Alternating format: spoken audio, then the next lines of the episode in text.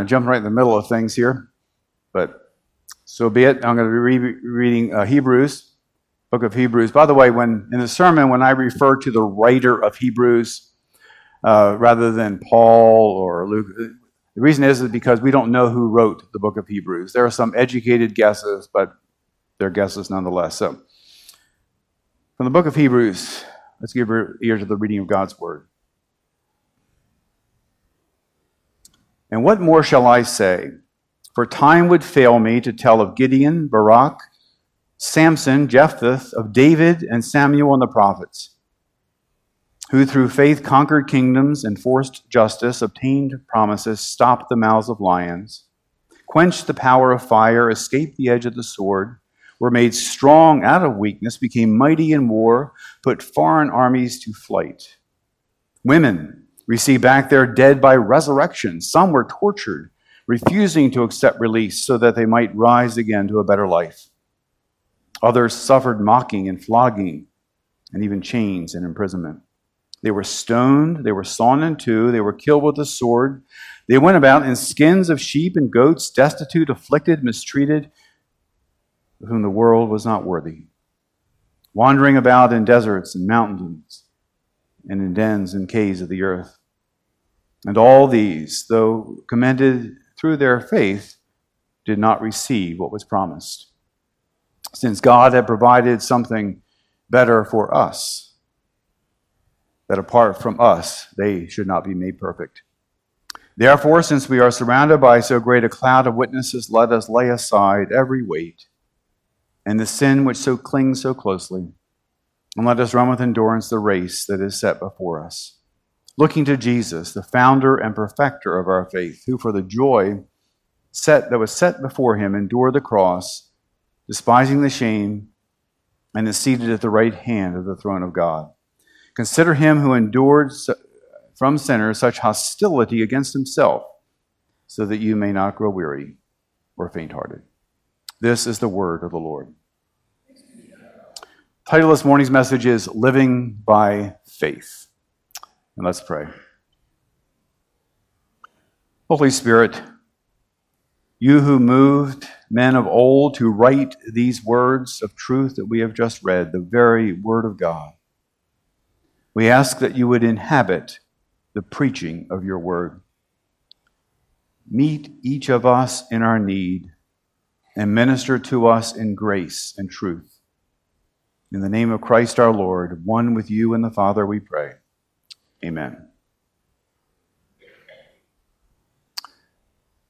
Well, I've discovered that um, runners, and probably there are some of you in this room, runners are an unusual breed. Uh, rain or snow or sleet or dark of night will not keep them from their appointed runs. And they press on. And my brother in law is a good example. Uh, this year he ran the Boston Marathon. And uh, evidently, this year it was particularly brutal because temperatures started out in the 30s. I guess it went to the, the low 40s. And there was this uh, pouring rain and winds 30 miles an hour. And there he was out there running. And I'll look at my window at home and I'll see these runners. Horrible, horrible snow on the ground, people running by. Did you know that each of you, if you are a Christian, you're a runner. And that God says the Christian life is a race. So sometimes when we look at those runners and we think how weird they are, we want to remind ourselves hey, we're runners too. And God calls us to be engaged in that race that He has set before us. Our race begins with a profession of faith in Jesus Christ. And it ends at the finish line of the conclusion of our lives.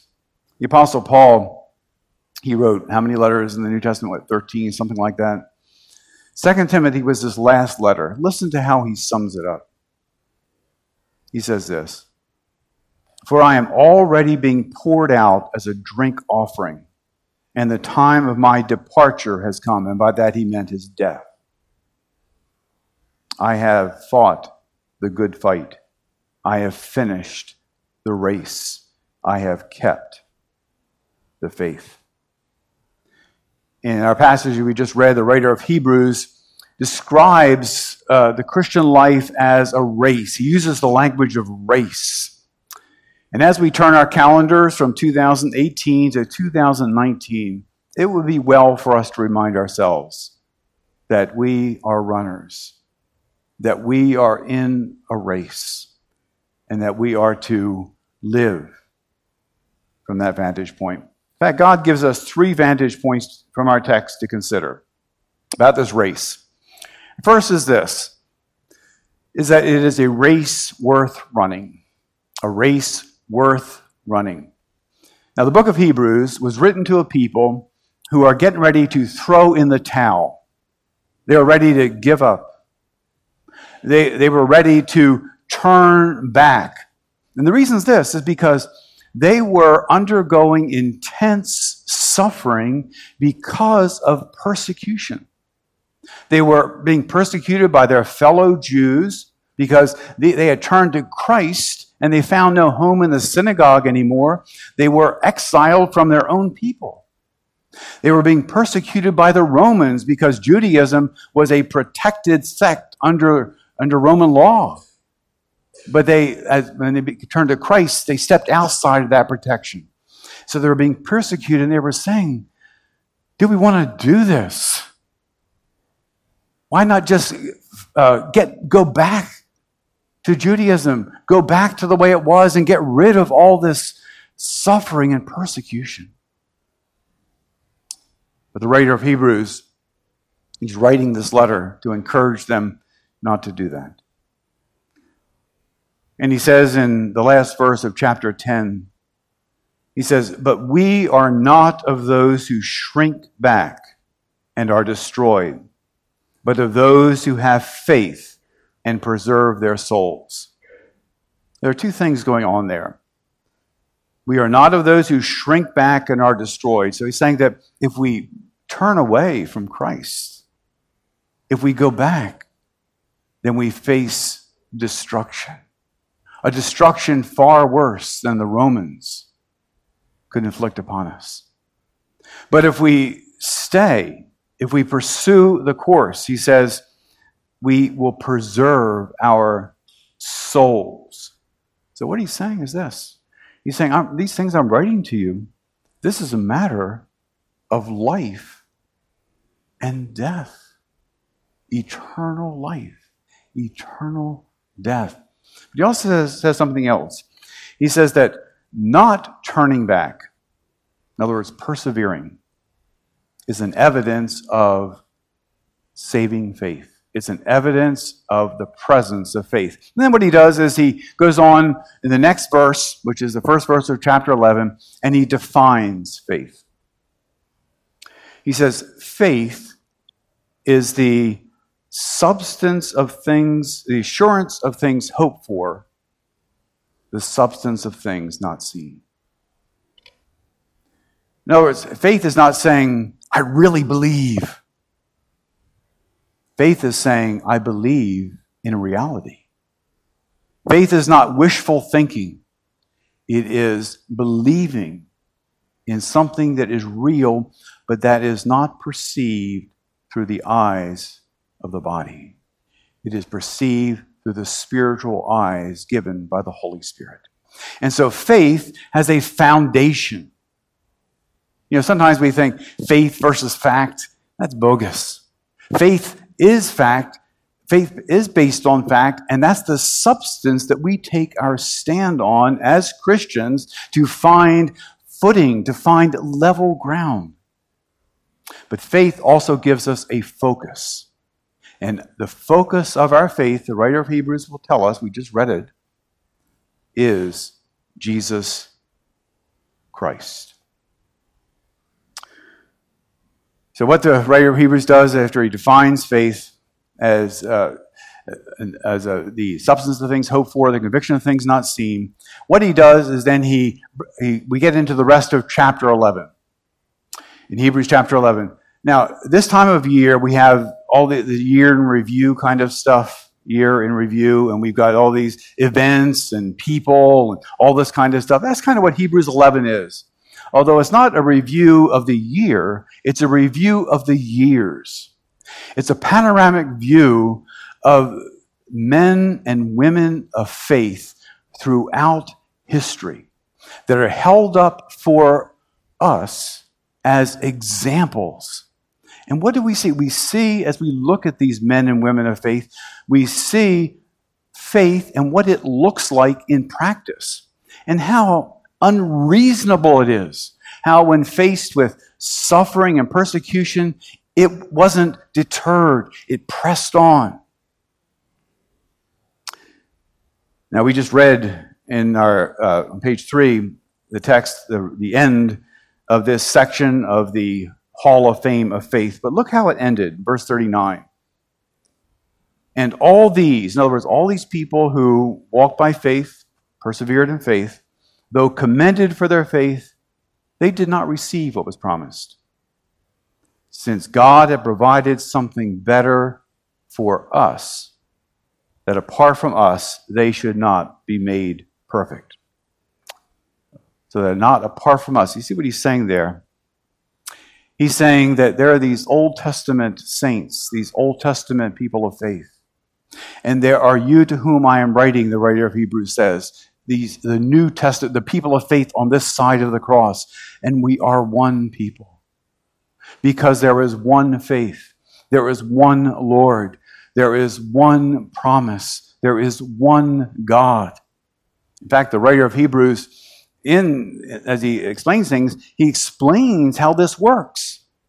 How there is one people of God. He also said, you notice that they, uh, since God had provided something better for us. That's what it says in verse 40 something better for us.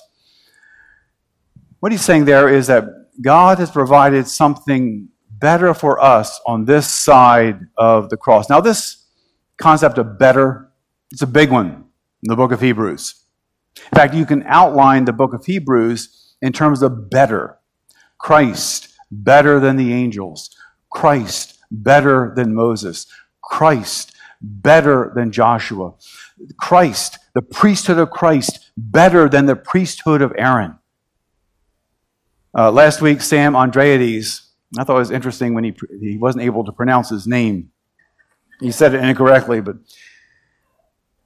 he said this. He was preaching from Hebrews, I'm sorry, from Philippians 2, and that's where it says to consider others better than yourselves. And he, he made this, he got this serious look, and he, he had he put on his Greek scholar cap, if you remember, figuratively, and he said, This is what better means. Better means better. And that's pretty profound. But in the book of Hebrews, better doesn't mean better.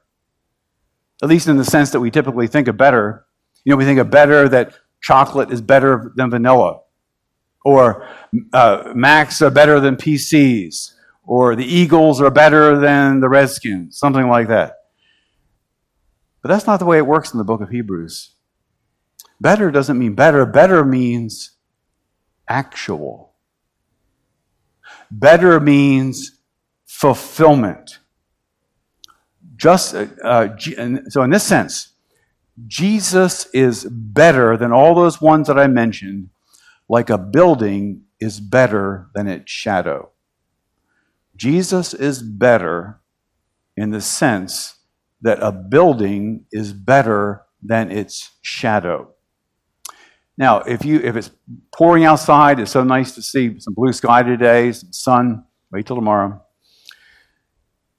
But if you're if you're trying to get out of the rain and you run to a shadow, how helpful is that going to be?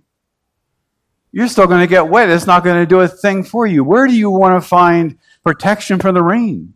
Not in the building's shadow. You want to find protection in the building. You want to move into the building. And that's the point of the writer of Hebrews. He says that uh, all these things that were in the old covenant, All, all this thing related, all this stuff related to the priesthood and the sacrificial system and the tabernacle and all these things, they were shadows. They were not the reality, but they said that there is a reality, a reality that is seen by faith, a reality bound up in the person and work of Jesus Christ. And so that's the emphasis. Writer Hebrews say, don't go back to Judaism. You're going back to the shadow. Come to the fulfillment, to the Messiah of God. Now, what does that have to do with a race? What does that have to do with our running? What's this? This race of faith that spans history that we see in the Old Testament, that we see in the New Testament, this race that looks to Jesus Christ as the reality and the eventuality, this race is worth running. Because there is no other way given by God. There is no other reality. There is no other hope. There is no other way of salvation. There is no other name under heaven given by which one can be saved than Jesus Christ. The Old Testament faith was the faith in God's Messiah. Who is that? That's Jesus, right? The New Testament faith is the same faith in God's Messiah. Who's that? It's Jesus. So it's a, faith, a race worth running. Secondly, God talks to us in this text about a race to be run, a, a race worth running. Secondly, a race to be run. Now, what does it even mean to run a race? Well, we know what it means to run a race because that's a pretty common thing, right? We know a race. But what does it mean if you're a Christian that your life is a race and you are a runner on that course? What does that mean? How, how is this image to impact us? Well, when my brother in law ran uh, the Boston Marathon, he followed the course that was set out for runners. Um, it wasn't like one of those, commer- those cartoons where the person you know, goes to the end of the race, shortcut, and sits in an easy chair until he sees the runners coming. There's a charted course. And what he did was he pressed forward toward the goal. In some cases, my brother in law wasn't officially running, he was kind of walking. It was almost like putting one step in front of the other because he was so cold and his body's temperature, I don't know what was happening to him. I, I, people could die in those things. But there was a course. And he pressed forward on that course to the goal. That's what our running the Christian life looks like. In his letter to the Galatians, Paul says this you were running well.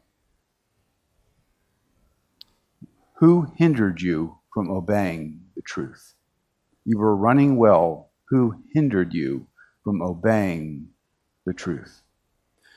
In the Christian, in God's vocabulary, running basically means living the Christian life with purpose, focus, and determination. Sometimes God will use the, the expression walk. You know, we talk about that, don't we? Our Christian walk, you know, walk the talk kind of thing.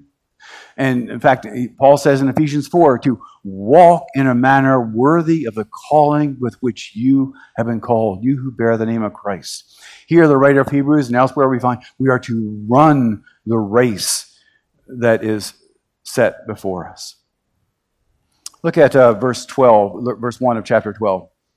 Therefore, since we are surrounded by so great a cloud of witnesses, let us also lay aside every weight and the sin which clings so closely, and let us run with endurance the race that is set before us, looking to Jesus, the founder and perfecter of our faith. what does that mean? Well, I think it means this. I think it's saying that we are to keep our eyes on Jesus as our example. In other words, we know uh, another way that is expressed in terms of obedience. Know, when you look at the New Testament epistles, you see all call, kind, kind of calls to do things. And we see that in the writer of Hebrews as well. For example, chapter 13, it says he speaks of love. That's what it looks like. Good works, hospitality, no love of money, visiting people in prison. The writer of Hebrews talks about us as need, needing to mature. And what he does, he kind of takes us to task when he says, Here you've been in church all this time, and how much have you grown? You're, you're still drinking milk. Shouldn't you be ready for meat? Shouldn't you be ready to take someone under your arm and help them to grow? And what he's talking here is about maturity maturity in Christ likeness, so that our lives, our faith filled lives, show up in faith fueled living. Uh, I think one word that is helpful to us to get what's in mind here is from Hebrews 12 14, where the writer says this Strive for holiness. Strive for holiness, without which no one will see the Lord. Now, what is this holiness about? Well, let me, uh, let me borrow from Peter here in 1 Peter 1. He says this As obedient children, do not be conformed to the passions of your former ignorance. But as he who called you is holy, you also be holy in all your conduct, since it is written, You shall be holy, for I am holy. You see what this is talking about? It's talking about a life dedicated to Jesus Christ. It's a talk, talk about what did Jesus say? How, how does a disciple follow him? By de, if you will come after me, you must do what? Deny yourself, take up your cross daily, and follow me. And that's the movement of the Christian life growth in Christ likeness, growth in holiness, where we die more and more into sin, live more and more unto righteousness. And suffering is not going to deter us. In fact, I think this is one of the greatest encouragements. Now, the writer of the, book of Hebrews is written to people who were suffering, persecuted. But look at verse 3. Consider him who endured from sinners such hostility against himself, so that you may not grow weary. Actually, I like the translation that goes, or lose heart. Keep your eyes on Christ, that you might persevere in obedience, that you might not grow weary and lose heart. That uh, Hebrews 12 14 said, strive for holiness. Now, strive, uh, remember, we're in a race. So, what that says is that the Christian life is not a stroll, it's something where you strive.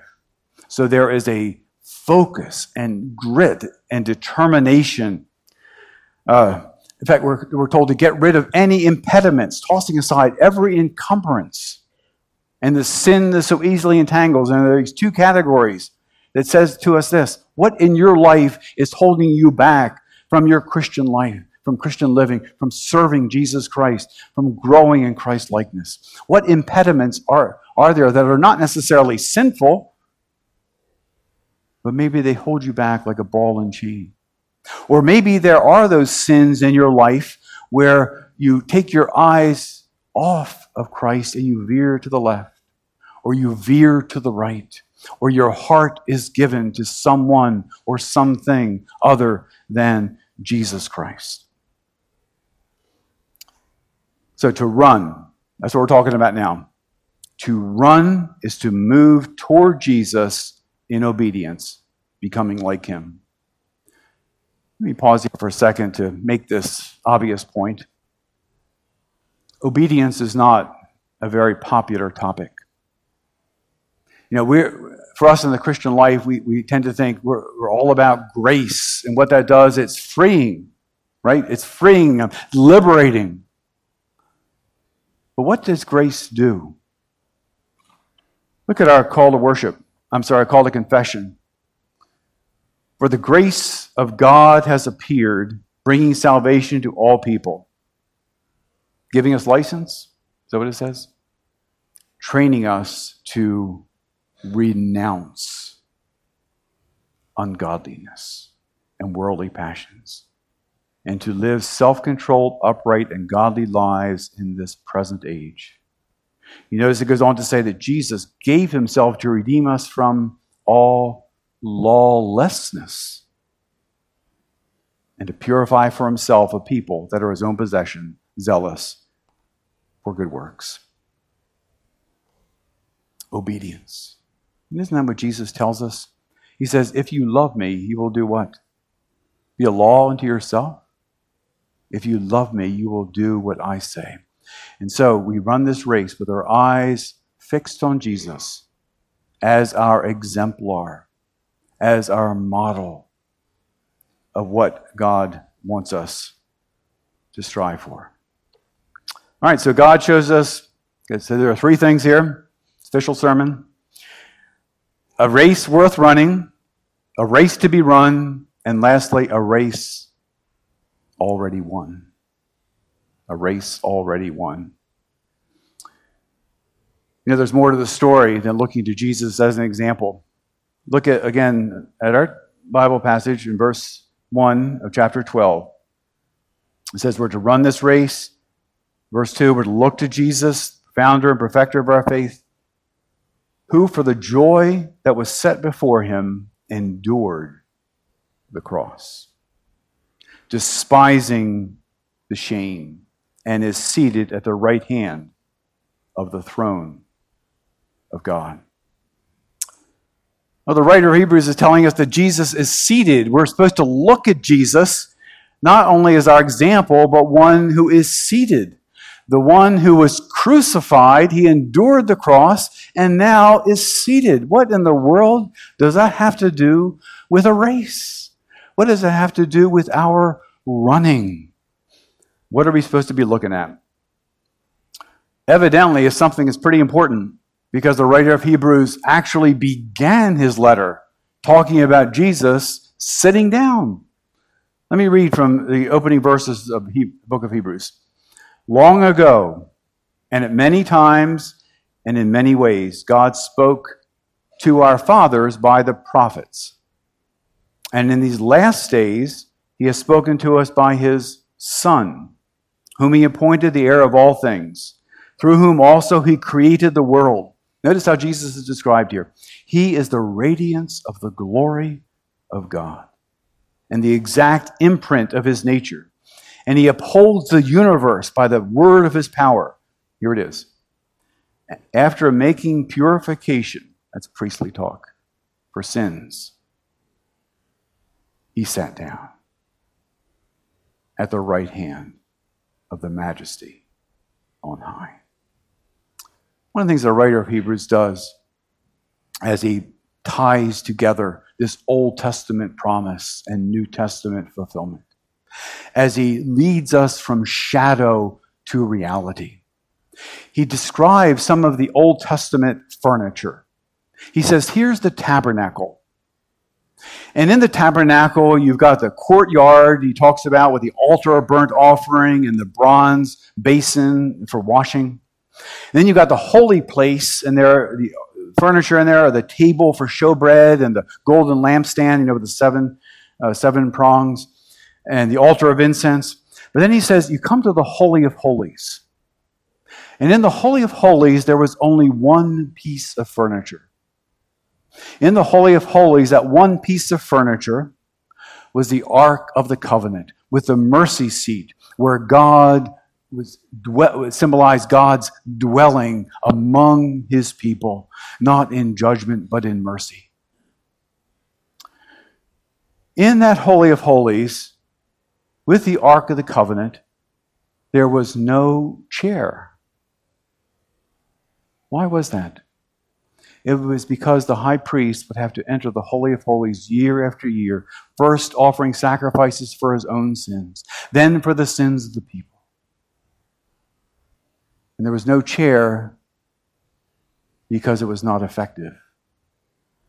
That priest was a sinner himself. that priest would die. But Jesus entered that heavenly Holy of Holies. And he sat down, meaning that it was finished. All was accomplished. Nothing more needed to be done. The hope of history had come to fulfillment.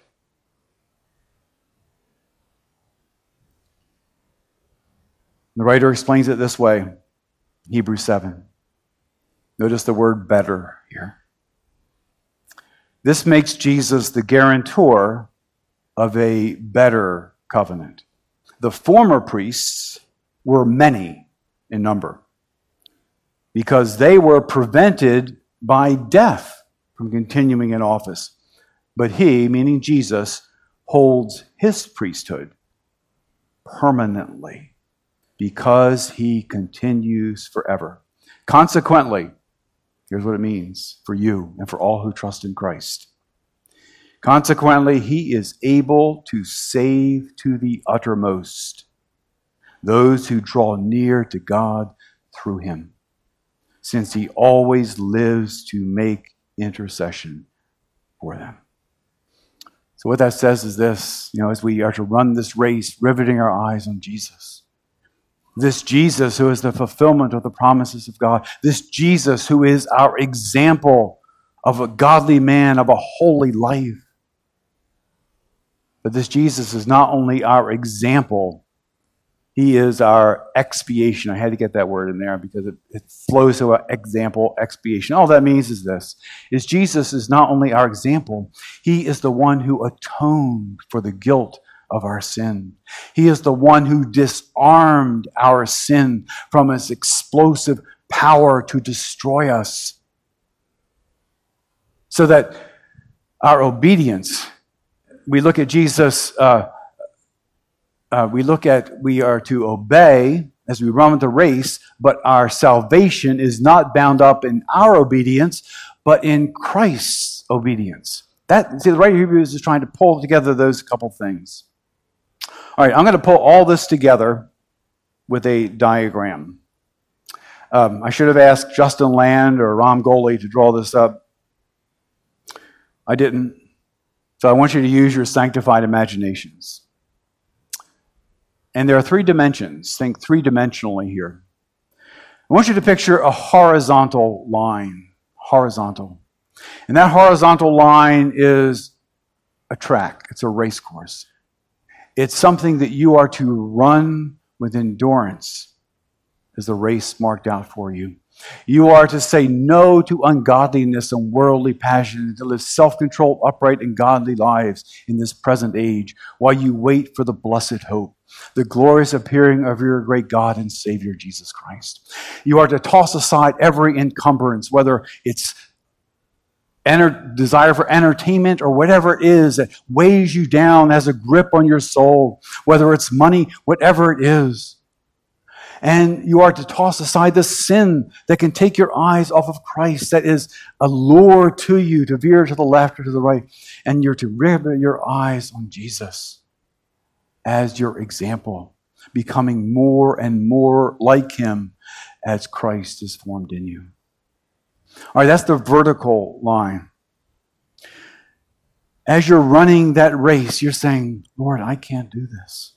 I'm constantly falling, constantly stumbling, constantly becoming distracted, constantly veering off, turning my back on you. Lord, I can't do this. And then he points out there is this vertical axis where Jesus Christ sat down in victory for you and so as you run, your eyes are not only in Christ as your example, your eyes are on Christ as your Savior. Saying, Lord, you are the one in whom I, you are my victor. In you, I can live. So we don't run for victory, we run in victory. But the one, and so there's the vertical, there's the horizontal, there's the vertical, but there's also, you turn sideways and you see this three dimensional view.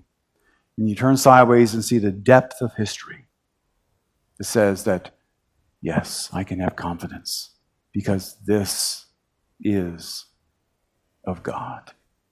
There is one plan of salvation, one way, one covenant. In fact, the writer of Hebrews, uh, right at the very end of his letter, he says, I've talked about the old covenant, I've talked about the new covenant, but there is an everlasting covenant that is all bound up in the person and work of Jesus Christ. That's how we live by faith. And as we enter 2019, may God, uh, God grant us grace to run the race, beholding his glory in the face of Jesus Christ. Let's pray.